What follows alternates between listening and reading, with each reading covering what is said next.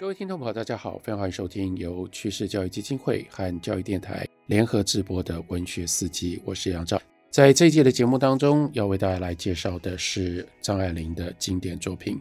张爱玲出生在一九二零年，今年是她的百岁纪念诞辰的年，所以我们特别用各种不同的方法，我们重新来阅读张爱玲的作品，理解张爱玲在这一世纪的中国的文学，包括影响到台湾的文坛跟台湾的文学界。究竟她有一些什么样重要的成就？上个礼拜的节目当中，为大家介绍的是张爱玲的经典作品《倾城之恋》。《倾城之恋》是一个非常奇特的作品，因为它是一个描写或者是刻画了人算不如天算的一个爱情小说。人算，那就是这个小说最精彩的细节，人跟人之间各种不同的算计，包括范柳园跟白流苏，这也是两个人。非常精巧的各种不同的角力，白流苏被范柳园安排到了香港，看起来范柳园对他一直非常的客气，一直不断的耐心殷勤的陪着他到处走，到处玩。可是白流苏又越来越明白，他自己以为他可以在范柳原身上得到的是下一段的婚姻，婚姻跟一个男人可以给他的。下半辈子的安稳，她是一个离了婚的女人，所以对她来说，在当下的这种环境底下，她能够找到范柳原作为她的下一个婚姻的对象是再好不过。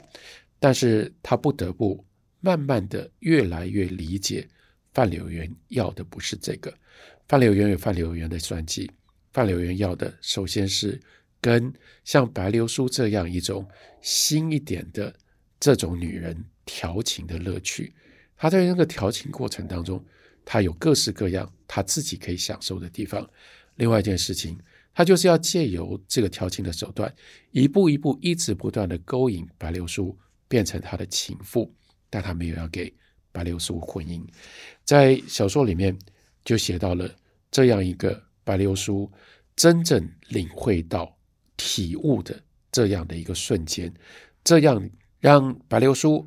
真的明白范柳原究竟在想什么，要什么。这个时候呢，他们从旅馆里面出来，住在旅馆的时候，范柳原跟白流苏住在隔壁，但是呢，他们出入总是肩并着肩，而且呢，夜深还到海岸上去散步，一点都不避嫌疑。所以这个时候呢，有一个保姆推着孩子的车走过，就跟白流苏点了点头。叫了他一声“范太太”，白流苏脸上一僵，笑也不是，不笑也不是，所以呢，他就皱着眉头向范柳原瞪了一眼，低声地说：“他们不知道怎么想着呢。”他没有想到范柳原回话说：“叫你范太太的人，且不去管他们，倒是换你叫白小姐的人，才不知道他们怎么想呢。”白流苏变了脸色，范柳原用手。抚摸着下巴，微笑着说：“你可别白担了这个虚名。什么虚名？范太太的虚名。这个时候，他们两个人并没有亲密的关系，可是人家已经当做这件事情有了，把她当做范太太了。所以白流苏吃惊的看着范柳原，詀地了悟到他这人多么样的二。他有意的当着人做出轻侠的神气。”使白流苏没有办法证明他们没有发生过关系。这个时候，事成骑虎，骑虎难下，他回不得家乡，见不得爷娘，除了做他的情妇之外，没有第二条路。如果白流苏如此就迁就了范柳原，不但前功尽弃，以后更是万劫不复了。他偏不，就算他枉担了虚名，那范柳原不过就是口头上。占了他的一个便宜，归根究底，白流苏仍然没有把自己交给范柳原。或许还有一天有机会，范柳原会回来，带了较优的议和条件。你看，不只是算计，这种算计甚至用上了战争的概念。这是两个人之间的战争，所以这个时候，白流苏知道自己输了，可是。他不要输到底，所以他就跟范柳原说，他要回上海去。范柳原也不留他，而且呢，还说要把他送回上海去。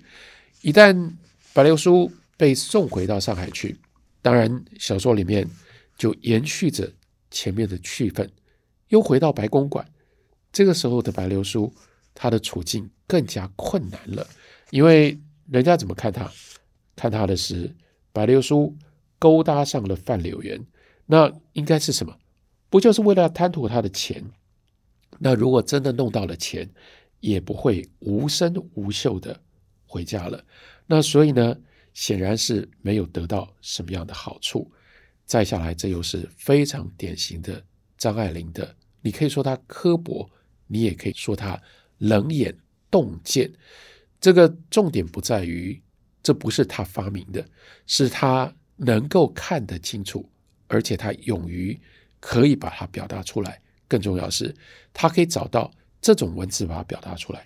他说：“本来一个女人上了男人的当就该死，女人给当给男人上，那更是淫妇。如果一个女人……”想给当给男人上而失败了，反而上了人家的当，那是双料的淫恶，杀了他也还污了刀。所以这个时候，这三层到这里，白流苏已经变成那个最糟最糟的第三层的那个双层的双重的淫恶了。那么这个时候，他怎么可能回到上海继续在那个白公馆待下去呢？到这个时候，他知道。他的最后的防线也守不住了，所以他又回到了上海。当他回到了上海的时候，他已经大致就决定破罐破摔了。他不再抵抗，他实际上也就变成了范柳园的情妇。就在这样一切看起来对于白流苏无奈抵定了的时候，偏偏突然有戏剧性的大转折。这戏剧性的大转折就是发生了。完全不是两个人所能够主宰的大时代的战争，在这个战争的过程当中，这个战争远大过所有一般人，包括范柳原跟白流苏，以及牵涉在小说当中的其他所有人，他们能够算计以外，然后也就在这里就产生了另外一个奇特的一个反讽，这个反讽同时有着文学上面巧妙安排的深意。那就是刚刚讲到整个过程当中，范柳文真的要追求的，他真的最喜欢的是调情，而他找了各式各样的方式，其实是在满足他自己的一种浪漫的想象。他用这种浪漫的方式追求这个女人，然后呢，跟她说了多少调情的话。这些调情的话，相当程度上面是讲了让自己过瘾的，说你看，我可以用这种方法追求一个女人，虽然她没有一个。从白流苏的角度来看，真正的诚意追求这个女人，不是为了要结婚，只是要跟这个女人有这种非婚姻的关系。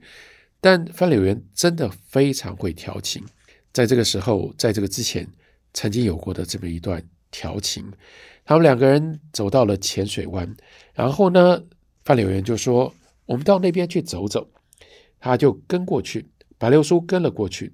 时间横竖还早，路上散步的人多着呢。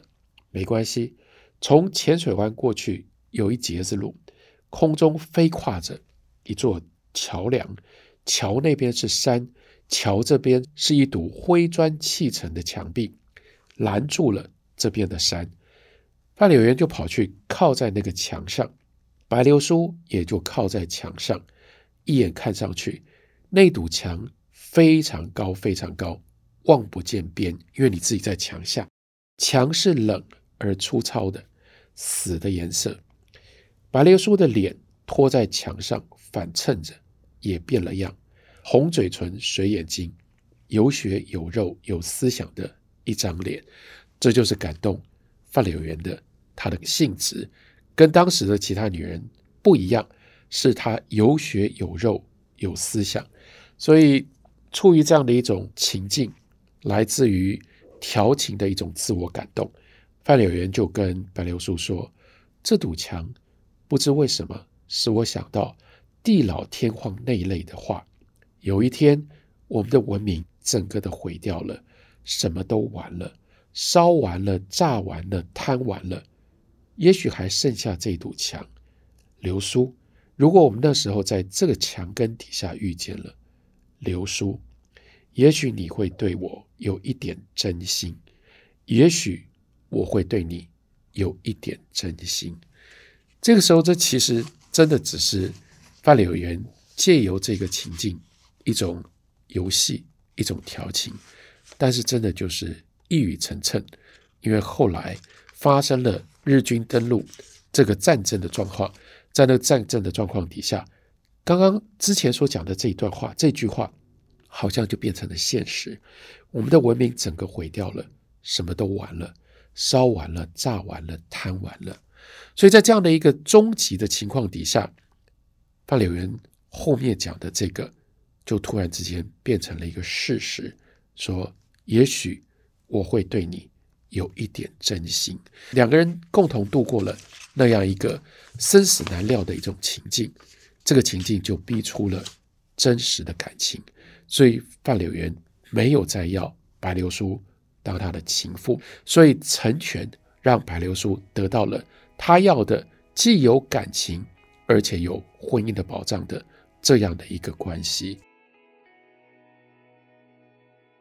所以，本来的那一段大话空话，竟然在这种状况底下，这是倾城之恋。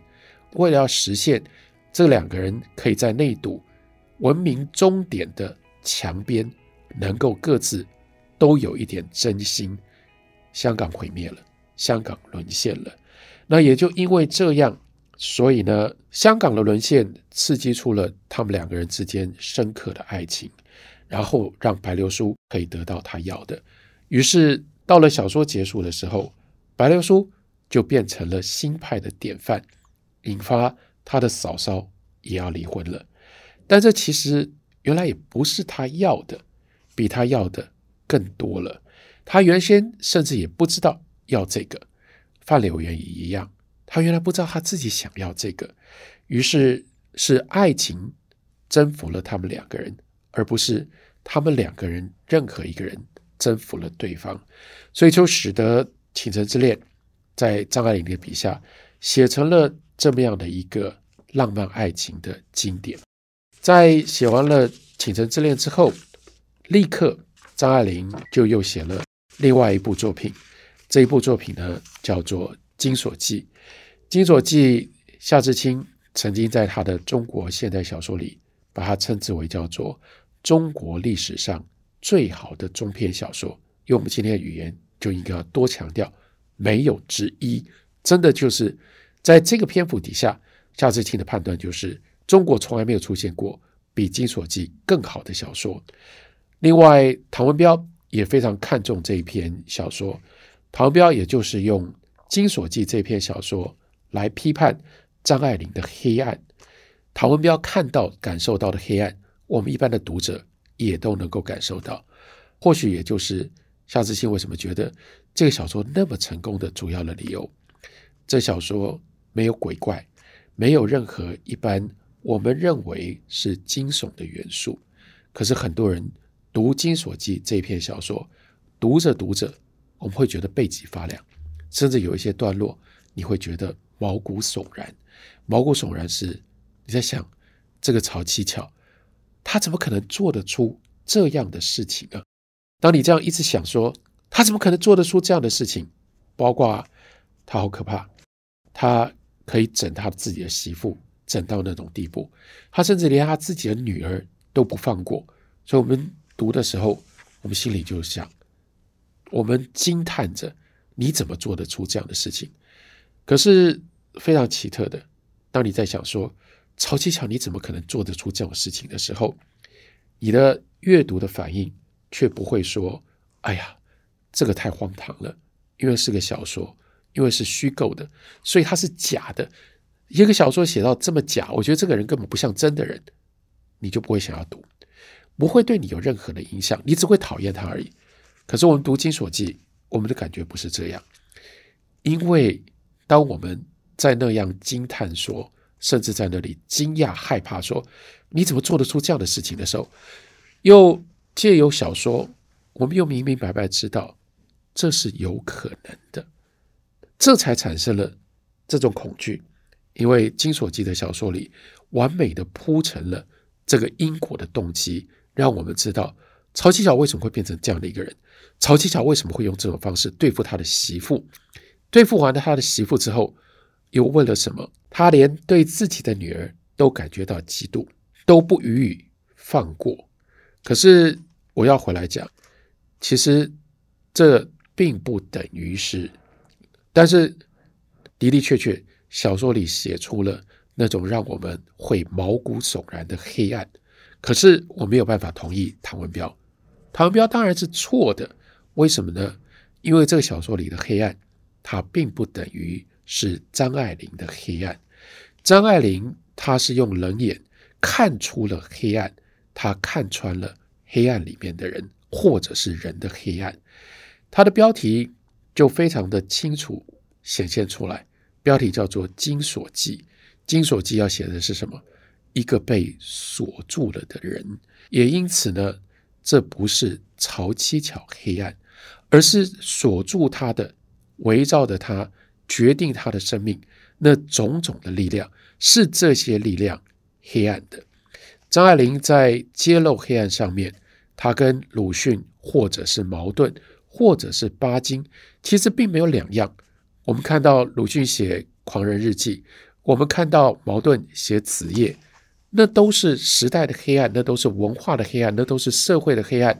我们会因为这样讲说鲁迅是黑暗的。鲁迅呢，用这种方式把我们带入到黑暗里，我们也就没有道理用唐文标的这种方式来评断张爱玲。张爱玲比我刚刚讲到鲁迅、茅盾、巴金，其实是更具体、更入骨。因为张爱玲她的女性的身份，再加上她鸳鸯蝴蝶派的这个文学的传统，还有将来在节目当中会更进一步为她介绍，他在成长的过程当中，到这个时候他二十三岁，他已经曾经经历过的许许多多家庭的暴力，就让他可以对于什么是家庭的层层的锁链，或者是对于人的各种约束跟折磨。他体会得更深，他了解得更生动、更明白。张爱玲很显然知道自己写了一部杰出的作品。你要记得，他是这样的一个大才，二十三岁这一年，他可以写出这么多精彩的小说作品。可是，即使是以他的这种大才的标准、天才的标准，《金锁记》都是难得的杰作。那这是他二十三岁的时候。在前面写完了《倾城之恋》，可能就稍稍喘一口气，写一个比较小、比较短的《琉璃瓦》之后，他接着就写了《金锁记》。所以我们可以想见，我们可以了解，在他二十三岁的时候写这部作品，应该是快速的一笔而就。那因为这样的快速一笔而就，所以过程当中也就一定会有隐隐然的遗憾。他知道这个作品里面。有这条线，他没有发展；有这个场景，他可以写得更仔细或写得更淋漓。那在这种状况底下，《金锁记》虽然完成了，但《金锁记》并没有离开张爱玲的创作的生涯。另外还有一个理由，那就是这个故事是如此的中国，但是呢又如此的戏剧性，被他写得那么样的深刻，以至于。即使不是活在中国的社会、有中国生活经验的读者，都能够看得懂这里面的这些人际关系跟人际关系的种种的冲突和戏剧性。或许非中国的读者，他们读到的东西会跟中国的读者不一样，但是他们能够读进去，他们能够被这个作品冲击，是毫无疑问的。于是《金锁记》。在张爱玲的小说当中，它就有了一个独特的地位。这个故事呢，他写了三次。最早二十三岁的时候写成了《金锁记》，然后在一九五零年代，他把它先是改编成为长篇小说，那就是《怨女》。接下来呢，又用英文再写一次，成为一篇英文的 novel，那它的这个英文的标题呢叫做《The Witch from the North》。那《金锁记》《The Witch from the North》在上个礼拜的节目当中，我们曾经介绍过《金锁记》的开头，这是从二奶奶曹七巧嫁进到了江家那样的一个新婚的场景开始写起。《怨女》这部小说呢，则补了。在结婚之前所发生的事，所以也就更仔细地凸显呈现了所谓金锁记这个黑暗锁住生命的力量。那是什么呢？那是安排婚姻。金锁记里面的七巧，或者是怨女小说当中的银替，他们的悲哀是什么呢？她是一个有自主意识、有个性的女人，但是在那样一个环境里面，他们的这种个性就变成了。泼辣，她的性格跟她的能力完全无用武之地，也就是无法有正常正面的意义。在怨女当中，我们就看到这个银替，他在家里面，他是一个麻油西施，麻油西施就是卖麻油的，卖麻油，因为他的这种泼辣，所以才得到了麻油西施的名号。